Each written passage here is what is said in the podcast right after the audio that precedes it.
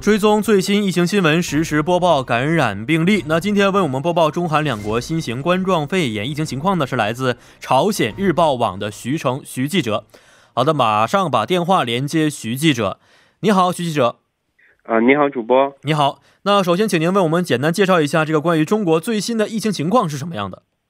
嗯，好的。这个三月五号呢，三十中国三十一个省和新疆生产建设兵团报新增确诊病例为一百四十三例，那么新增的死亡病例为三三十例，其中湖北二十九例，海南一例。那么新增疑似的病例为一百零二例，那么其中湖北省新增确诊病例为这个一百二十六例，其中武汉一百二十六例。那么湖北以外新增确诊病例为十七例，新增的境外输入病例为十六例。嗯，是这样的。那了解一下这个韩国的疫情情况啊啊，这个中国我们再简单说一下。嗯，现在也更简单介绍过，说中国呢除了湖北之外都是零增长啊。对。那是不是也可以期待一下，未来也都是实现韩武汉地区的零增长呢？啊，是这样的，这个中央这个指导专家组成员啊，这个中国工程院院士的张伯礼啊，在接受这个人民日报专访的时候就表示呢，武汉呢是有希望在三月底基本实现清零的。他是认为是说，在分析了这个疫情演变数据之后，目前来看呢，全国除湖北以外的地区呢，是在二月底新增病例基本清零。那么湖北省除武汉市以外的地区呢，三月份基本清零了。那么由此推测出，这个武汉大概是在三月底能基本实现清零。嗯，是的。但是越到最后的时候呢，也是最为紧急和最为重要的时刻啊！希望中国能够抓紧这个时机啊，彻底战胜这次的疫情。好，说一下这个韩国情况啊，呃，到昨天下午四点整为止呢，韩国是累计确诊病例已经突破了六千大关啊。但是我们也发现了这个增长的速度是有所放缓的，嗯，这个势头，但是也要去让我们去观察一下今天的这个韩国疫情情况是什么样的呢？呃，是截止到今日的下午四点呢，韩国累计确诊病例达到六千五百九十三例，那么相较于今日零时呢，是增加了这个三百零九例。那么，另外总计的死亡案例呢，也增加至了四十三例。那么，截止至今日，这个临时确诊的病例中呢，百分之九十都是大邱和和庆北地区的。那么，另外值得注意的一个数字是，截止到至今临时的确诊病例当中，二十岁到三十岁人群这个比重是最高的，那么达到了百分之二十九点九。其实，这个各个年龄群呢，都是易感人群，所以说大家还不要觉得自己年轻就掉以轻心。嗯，是的，呃，也都说过啊，说本周末呢依然是这个防疫的一个关键时期啊。所以呢，为了保证每位在韩的市民都能够买到口罩啊，昨天我们在节目当中也提到了，说韩国从今年起实行了口罩分五批尾号限购的这么五步制的一个政策在里边。那按照市民的出生年份的末尾数来去购买啊，每周呢可以购买两个口罩。今天呢刚好是周五啊，那末尾的数字如果对应的是周一和周五的数字，是不是这周就不能够再买口罩了呢？那么首先呢，其实是三月六号到八号呢，这三天时间你们是不需要按照这个身份证号码购买的，但是每人只能在药店购买一次口罩，限购两个。那么从下周一，也就是三月九号开始呢，实施分五批限购的措施，每周每人只能限购两个。那么目前情况是，邮局和超市每人每天仅限购一个口罩。那么各个销售点呢，统一从每天早上九点半开始发号那个这个号码牌。那么在搭建起这个重复确认购买系统之后呢，邮局跟超市将和药店一样，呃，在分五批限制的基础上，每人限购两个的制度。那么另外呢，这个目前为止呢，是除了残疾人士之外，所有人必须是本人前去购买，不能通过代理人。那么，甚至是未成年人也需要提交相应的证件，或者跟着法定代人才能一起去前往现场才能购买。那么，为了消除这个新增这个分五批尾号限购措施的不便呢，青瓦在六日表示，是文在寅总统已指示扩大这个这个相应的这个对策中代理呃领取人人群的这个一个范围。那么，目前的相关的具体政策呢，正在探讨之中。嗯，是的，呃，韩国政府还提到了要提高这个口罩产能的一个政策啊。但是我知道这口罩当中最重要的部分就是滤芯的部分。听说这个滤芯呢，现在很多工厂都缺少这个啊原料。想问一下，这个产能政府有没有其他的一些政策可以促进产能的提升呢？嗯，政府是决定了投入二十八亿韩币，帮助企业把这个生产尿不湿、湿巾等生产卫生用品的专用。这个无纺无纺布的这个设备啊，投入到口罩的生产当中，增加这个 MB 滤芯的这个产量。嗯，是，呃，现在韩国呢依然是这个口罩难求的一个情况啊，老百姓可能要去买口罩的话，要跑上很多家药店才能够买到高价并且少量的一些口罩啊。呃，听说这个由韩国高丽大学大学生们开发的手机应用呢，可以获知在哪里可以买得到口罩，非常的及时。那这个相关报道能不能给我们简单介绍一下？呃，这是高丽大的四个学生呢，之前开创了一个查询确诊患者移动路线的网站，叫 Corona a l i n i 那么这次呢，他们和韩国的另一个呃工程师合作，制作了叫做 Mask a l i n i 的网站，输入所在的位置就能查询到以相关地区为中心便利店销售的这个口罩的相关的库存情况。嗯，是这样的。呃，我们在以前的节目当中简单的谈到过，说韩国政府呢还在探讨啊，把这个口罩作为一种呃战略物资储备的这么一个方案在里边啊。这个方案具体情况是什么样的？是这样，是韩国副总理兼这个企划财政部长洪南基在三月四号的国务呃会议上表示呢，这个新冠疫情已经把口罩变成了国民的生活必需品，那么是时候是积极探讨提前把储备口罩的问题。呃，提前提到这个计划当中了。嗯，是，呃，现在呢，继上海和威海等呢与韩国有着密切往来的友好城市在捐赠了口罩之后啊，中国最大的电商企业前老板马云也是向韩国捐赠了一百万张口罩啊，来帮助韩国能够渡过难关啊。这个消息能不能给我们具体介绍一下呢？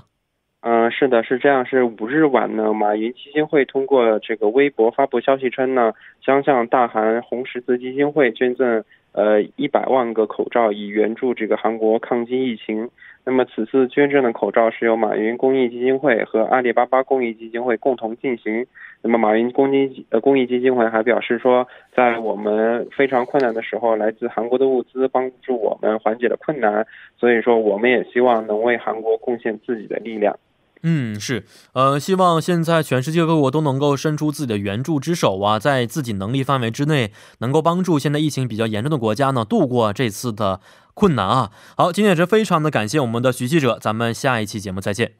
嗯，再见。嗯，再见。呃，现在呢，这个新冠的疫情啊，在全球范围当中可以说是比较快速的在扩散着啊。继意大利之后，法国这几天的新冠确诊人数也是在不断的上升，嗯，暂时是超过了德国，成为欧洲疫情第二严重的国家啊。那在疫情情况之下，法国的情势又是什么样的？法国政府又采取哪些措施来去防范这次疫情？所以现在我们就将现在居住在法国巴黎的华人西梦的电话接进到我们的直播间，了解一下法国当地的情况到底是什么样的。喂，你好。哎，主持人你好。你好，你好。呃，您现在是在法国什么地区呢？啊，我现在是居住在法国的巴黎。哦，在法国巴黎。那我们刚才简单介绍过，说法国今天的情况呢是暂暂时的成为了欧洲第二严重的国家啊，呃，看来这个在法国将来可能会出现一个不断蔓延的趋势，能不能给我们简单介绍一下这个法国最新的疫情情况是什么样的？呃，就是基本上现在法国全国是在全天滚动播出这个关于冠状病毒的消息，然后去呃昨天大概到截止到巴黎时间晚上八点的时候。呃，法国这边整体是大概有四百二十三个病例，然后新增的病例较之前的话是有大概超过一百多例。然后今天早上最新的新闻，因为之前呃主要的病例是在那个上法兰西大区的瓦兹省，然后今天早上的话，其实在东部大区的话，这个疫情有在扩大的趋势。今天早上已经呃新增的确认是大概有八十一例了，嗯，在那个呃整个东部大区而已，嗯。所以现在法国啊，这个新冠确诊人数最集中的地区就是巴黎地区，是吗？呃，其实是离巴黎，其实是巴黎的近郊，呃的上法法兰西大区和那个离巴黎大概两个小时车程的东部大区。哦，所以可以说是对于法国中心来说是一个比较这个危险的地区啊。那有没有一些死亡的情况呢？呃，法国本土目前应该是有七例的死亡病例。嗯，就是截止到昨天为止。哦，截止到昨天为止，已经出现七例的死亡病例了啊！看来未来形势啊还是很令人担忧的。刚才我们也说过，现在呢是继意大利之后啊，在欧洲当中是第二大感染新型冠状冠状病毒的国家啊。那么我们也知道，法国呢是有着浪漫之都的称号啊，有没有给法国巴黎当地的生活带来一些这个影响呢？呃，其实确实有，我觉得受到影响最大的可能是旅游业。和这个奢侈品的零售业，因为自从冠状病毒就是从亚洲爆发以来，呃，法国本土的这个旅游的人数是急剧的减少，然后包括奢侈品业的股价，我们也有看到是一直在一直在跌，是因主要是因为受到这个亚洲游客人数减少的一个影响。然后另外就是像法国南部，呃，尼斯之类的城市，他们这边是比较重要的这个会议中心，然后也是一个呃特别集中的一个旅游区，然后他们的整个经济是有受到很大程度的影响的。其实，目前我今天早上有看到说，呃，在尼斯、戛纳这边，他们已经在请求政府做一些相应的援助，因为各种商业会议的取消和活动对当地的话还是有一定的影响的。嗯。现在法国法国街头上的人还是一样的多吗？呃，游客的话是非常少，然后但是日常正常上班通勤的人数并没有感到有明显的减少。嗯，哎，现在法国今天呢，这个疫情啊呈现一个上升的态势，超市当中有没有出现一些抢购啊，或者说出现一些货物短缺的情况呢？